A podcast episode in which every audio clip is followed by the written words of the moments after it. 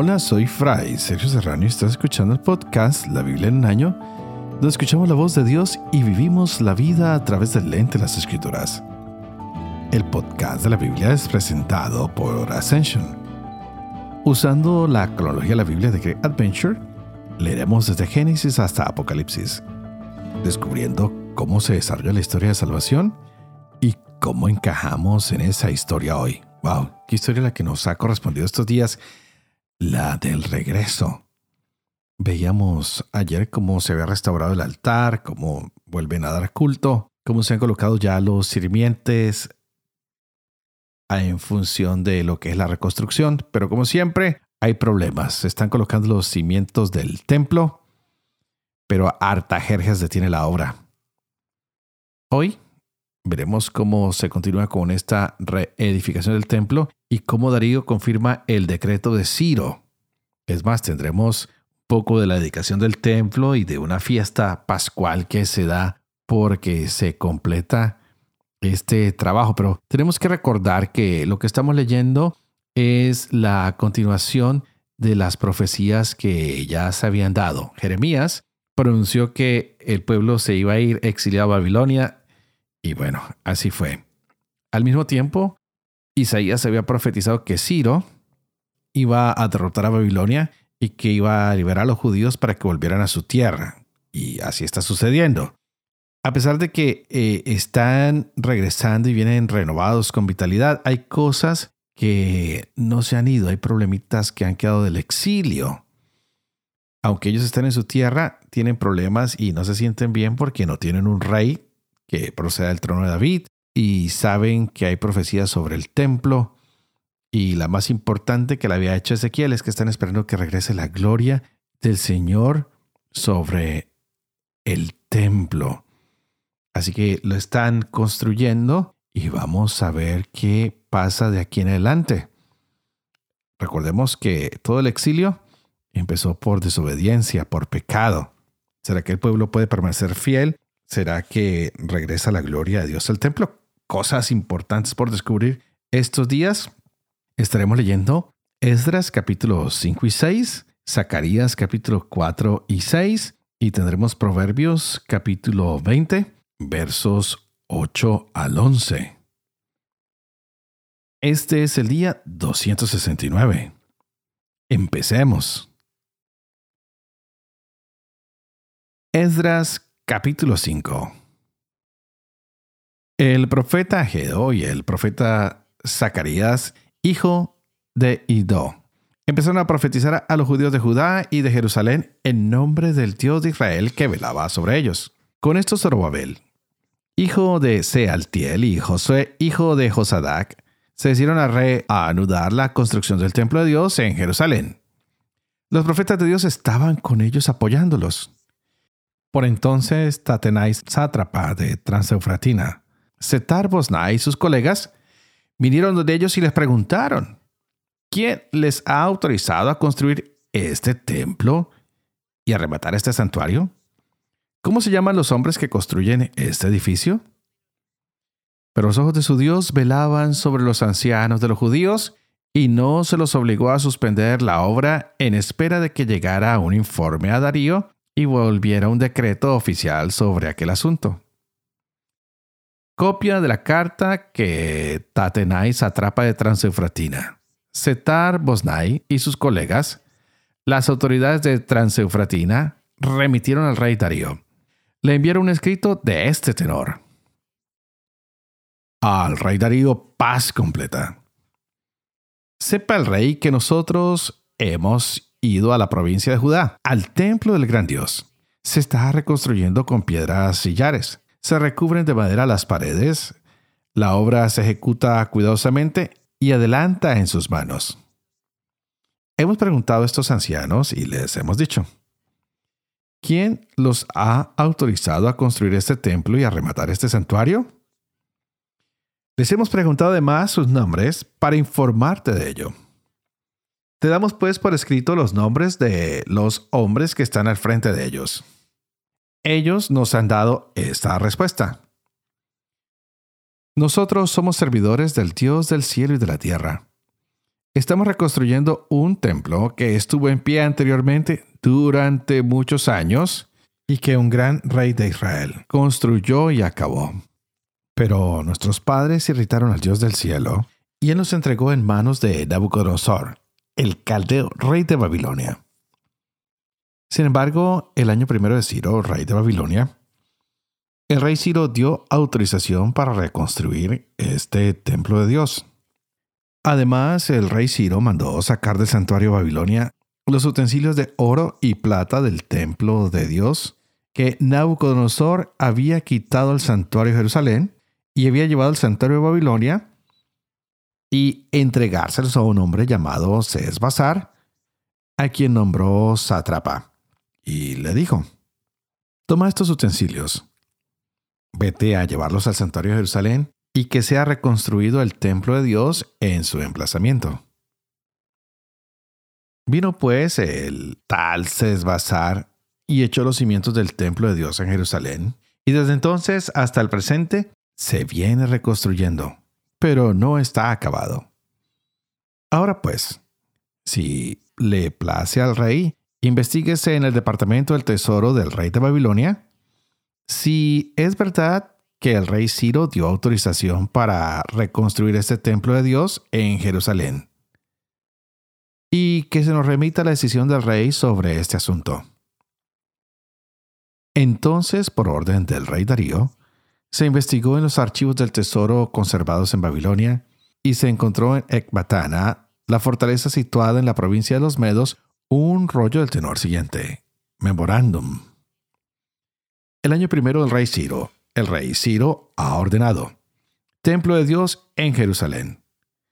Construyase el templo como lugar donde se ofrezcan sacrificios y échense sus cimientos. Su altura será de 60 codos y de 60 codos de anchura.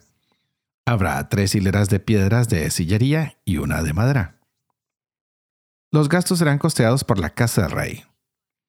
Además, serán restituidos los utensilios de oro y plata del templo de Dios que Nabucodonosor sacó del santuario de Jerusalén y se llevó a Babilonia para que todo vuelva a ocupar su lugar en el santuario de Jerusalén y vuelva a ser colocado en el templo de Dios. Ahora pues, Tatenai, satrapa de Transeufratina, Setar Bosnai y ustedes, sus colegas, las autoridades de Transeufratina, retírense de allí. Dejen trabajar en este templo de Dios al satrapa de Judá y a los ancianos de los judíos y que reconstruyan ese templo de Dios en su emplazamiento. Esas son mis órdenes acerca del proceder de ustedes con los ancianos de los judíos para la reconstrucción de ese templo de Dios de los fondos reales de los impuestos de Transeufratina, se les pagarán a esos hombres los gastos exactamente y sin interrupción. Lo que necesiten para holocaustos del Dios del cielo, novillos, carneros y corderos, así como trigo, sal, vino y aceite, se les proporcionará sin falta cada día según las indicaciones de los sacerdotes de Jerusalén para que se ofrezcan al Dios del cielo ofrendas agradables y se ruegue por la vida del rey y de sus hijos. Ordeno además lo siguiente. A todo aquel que no cumpla este dicto, le será arrancada de su casa una viga. Se le amarrará a ella y será azotado. En cuanto a su casa, será reducida por este delito a un montón de escombros y el Dios que ha puesto allí la morada de su nombre.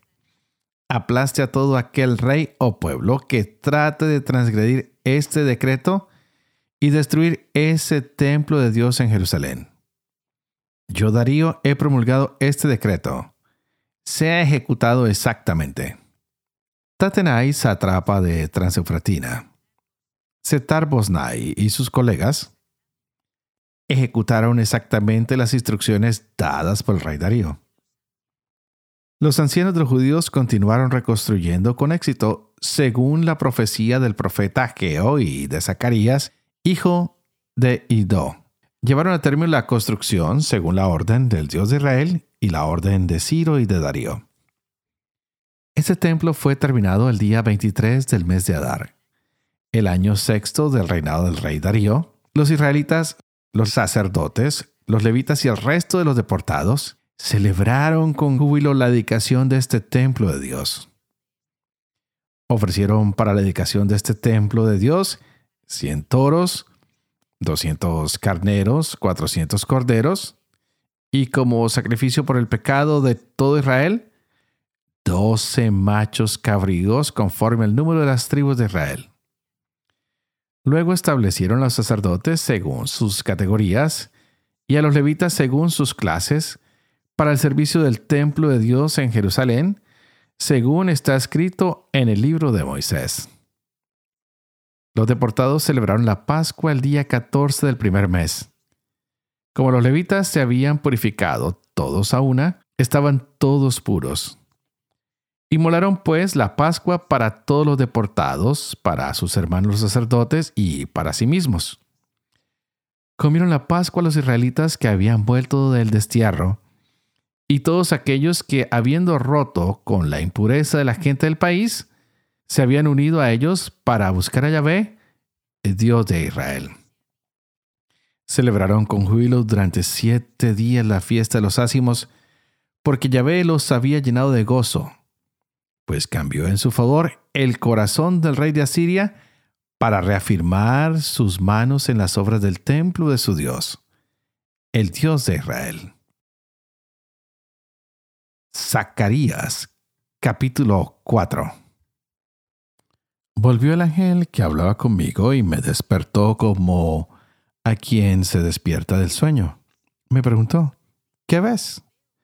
Respondí, Ve un candelabro de oro macizo con una cazoleta en su vértice. Tiene siete lámparas y siete boquillas para las siete lámparas que lleva encima. Hay también dos olivos junto a él, uno a su derecha y otro a su izquierda. Proseguí y dije al ángel que hablaba conmigo, ¿qué significa esto, Señor? Me respondió el ángel que hablaba conmigo, ¿no sabes qué significa esto? Dije, no, Señor. Prosiguió de este modo. Esas siete cosas son los ojos de Yahvé que recorren toda la tierra. Entonces tomé la palabra y le dije, ¿qué significan esos dos olivos a la derecha e izquierda del candelabro? Le pregunté también, ¿qué significan las dos ramas de olivo que vierten aceite dorado por los dos tubos de oro? Me dijo, ¿no sabes qué significa esto? Respondí, no, Señor. Y me dijo, son los dos ungidos que están al servicio del Señor de toda la tierra. Esta es la palabra dirigida por Yahvé a Zorobabel. No cuentan el valor ni la fuerza, sino solo mi espíritu, dice Yahvé Sebaot. ¿Quién eres tú, altiva montaña? Ante Zorobabel serás una explanada, y él extraerá la piedra de remate a los gritos de ¡Bravo! ¡Bravo por ella! Yahvé me dirigió la palabra en estos términos. Las manos de Zorobabel echaron los cimientos de este templo y sus manos lo acabarán. Sabrán así que Yahvé Sebaot me ha enviado a ustedes. ¿Quién menospreció los modestos comienzos? Se alegrará al ver la plomada en la mano de Zorobabel. Alcé de nuevo la vista y tuve una visión. Era un rollo volando. El ángel me dijo. ¿Qué ves? Respondí. Veo un rollo volando de 20 codos de largo y 20 de ancho. Y añadió. Eso es la maldición que sale sobre la superficie de toda esta tierra.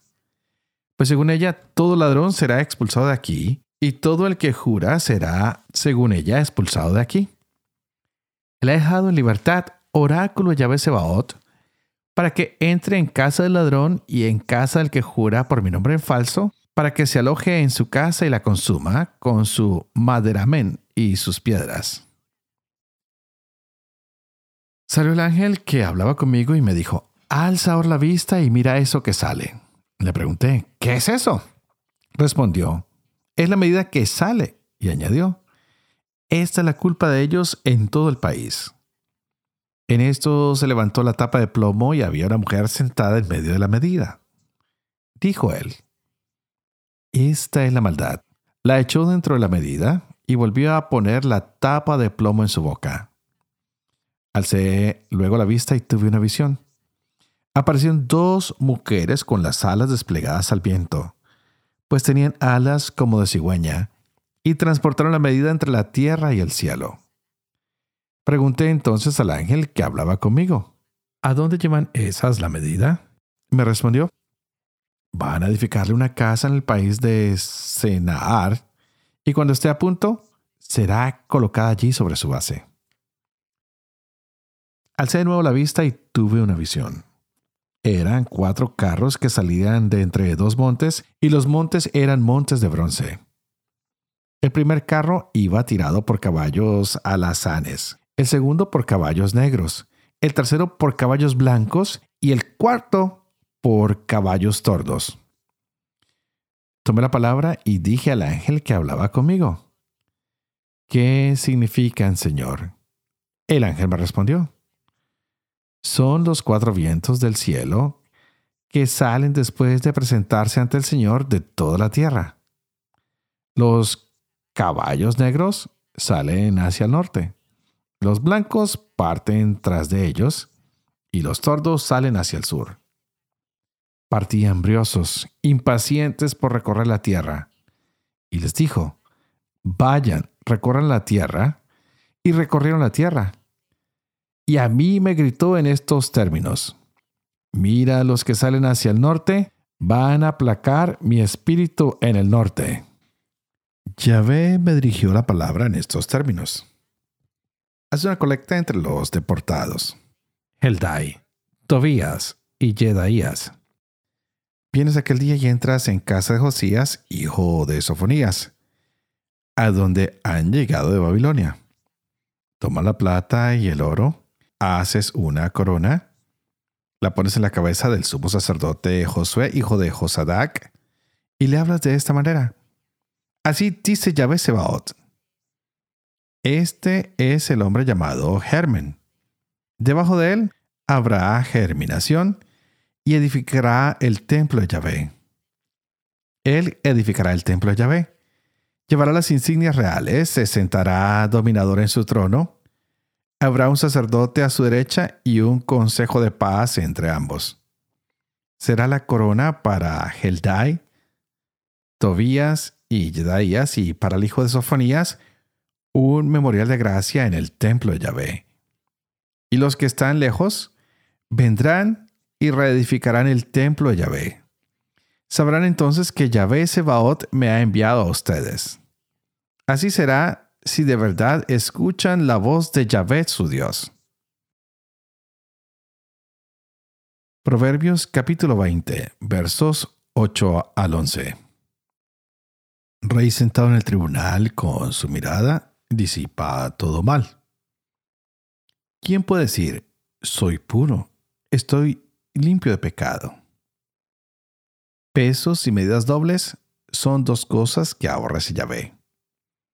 Ya con sus obras deja ver el muchacho si su conducta será pura y recta. Padre de amor y misericordia, tú que haces elocuente la lengua de los niños educa también la mía.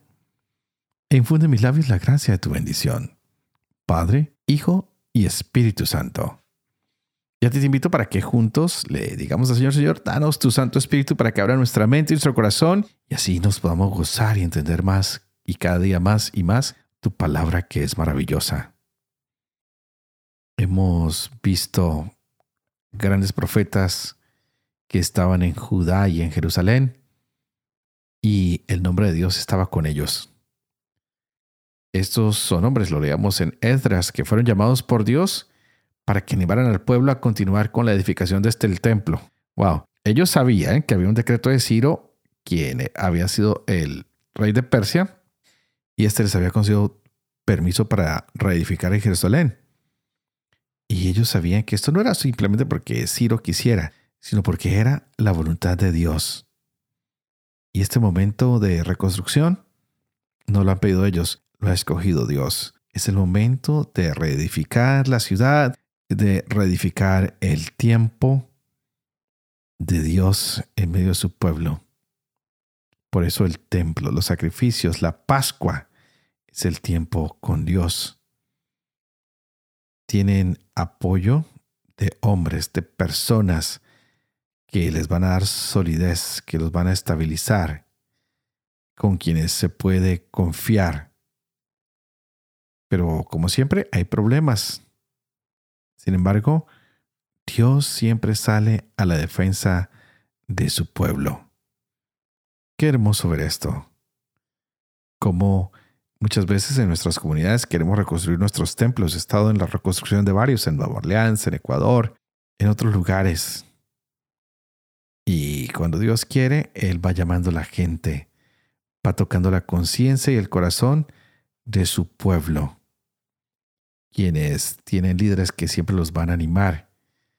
Y esto resulta muy provechoso para todos. Vimos que por un tiempo se pararon estos trabajos, pero se reanudaron una vez más. Y los enemigos se enteran y quieren parar la obra a todo costo, pero Dios percibió esta envidia y cambió los planes de ellos. Ahora son los que tienen que apoyar. Son los que tienen que cumplir la orden de Darío y tienen que poner de la parte del tributo para que el pueblo pueda seguir construyendo, para que todo pueda salir adelante. Se revisaron archivos. Tal vez estos estaban empolvados, tal vez estaban olvidados, pero se han encontrado, se han leído y se han dado cuenta que sí era Ciro quien había mandado hacer este trabajo, quien hizo devolver lo que le pertenecía al templo. Y gracias a esta envidia, encontraron estos documentos y es como se termina el templo. Y es como se puede volver a celebrar la Pascua, una fiesta que va a mostrar que Dios está vivo. Y más adelante volveremos a hablar de la Pascua, pero ya no de esta Pascua, sino la Pascua de Jesús. Así que amigos, vamos a seguir con estas hermosas lecturas de Edras, de Zacarías, de Proverbios que nos invitan a pensar en esa reconstrucción. ¿Qué hay que reconstruir hoy en nuestras vidas? Tal vez es el templo de mi parroquia, tal vez es el templo de mi familia, tal vez es mi propio templo donde está el Señor. ¿Qué estoy esperando? ¿Qué palabras de ánimo van a llegar a mí, a ti? Ojalá que estas palabras nos animen para saber que todo se reconstruye en el tiempo de Dios, que Él pone los elementos, las personas indicadas y que con Dios a nuestro favor, todo se da para bien. Y por ahora, por favor, oren por mí, que yo seguiré orando por ustedes. Pídenle a Dios que me ayude a, contemplar la posibilidad de sacar este proyecto cada día más adelante para que podamos vivir ustedes y yo con fe lo que leemos, lo que compartimos, para que yo pueda enseñar la verdad y ustedes la puedan compartir con muchos más y para que ustedes y yo podamos cumplir con lo que Dios nos pide y que la bendición de Dios Soporoso, que es Padre, Hijo y Espíritu Santo, descienda sobre cada uno de ustedes y los acompañe siempre. Que Dios los bendiga.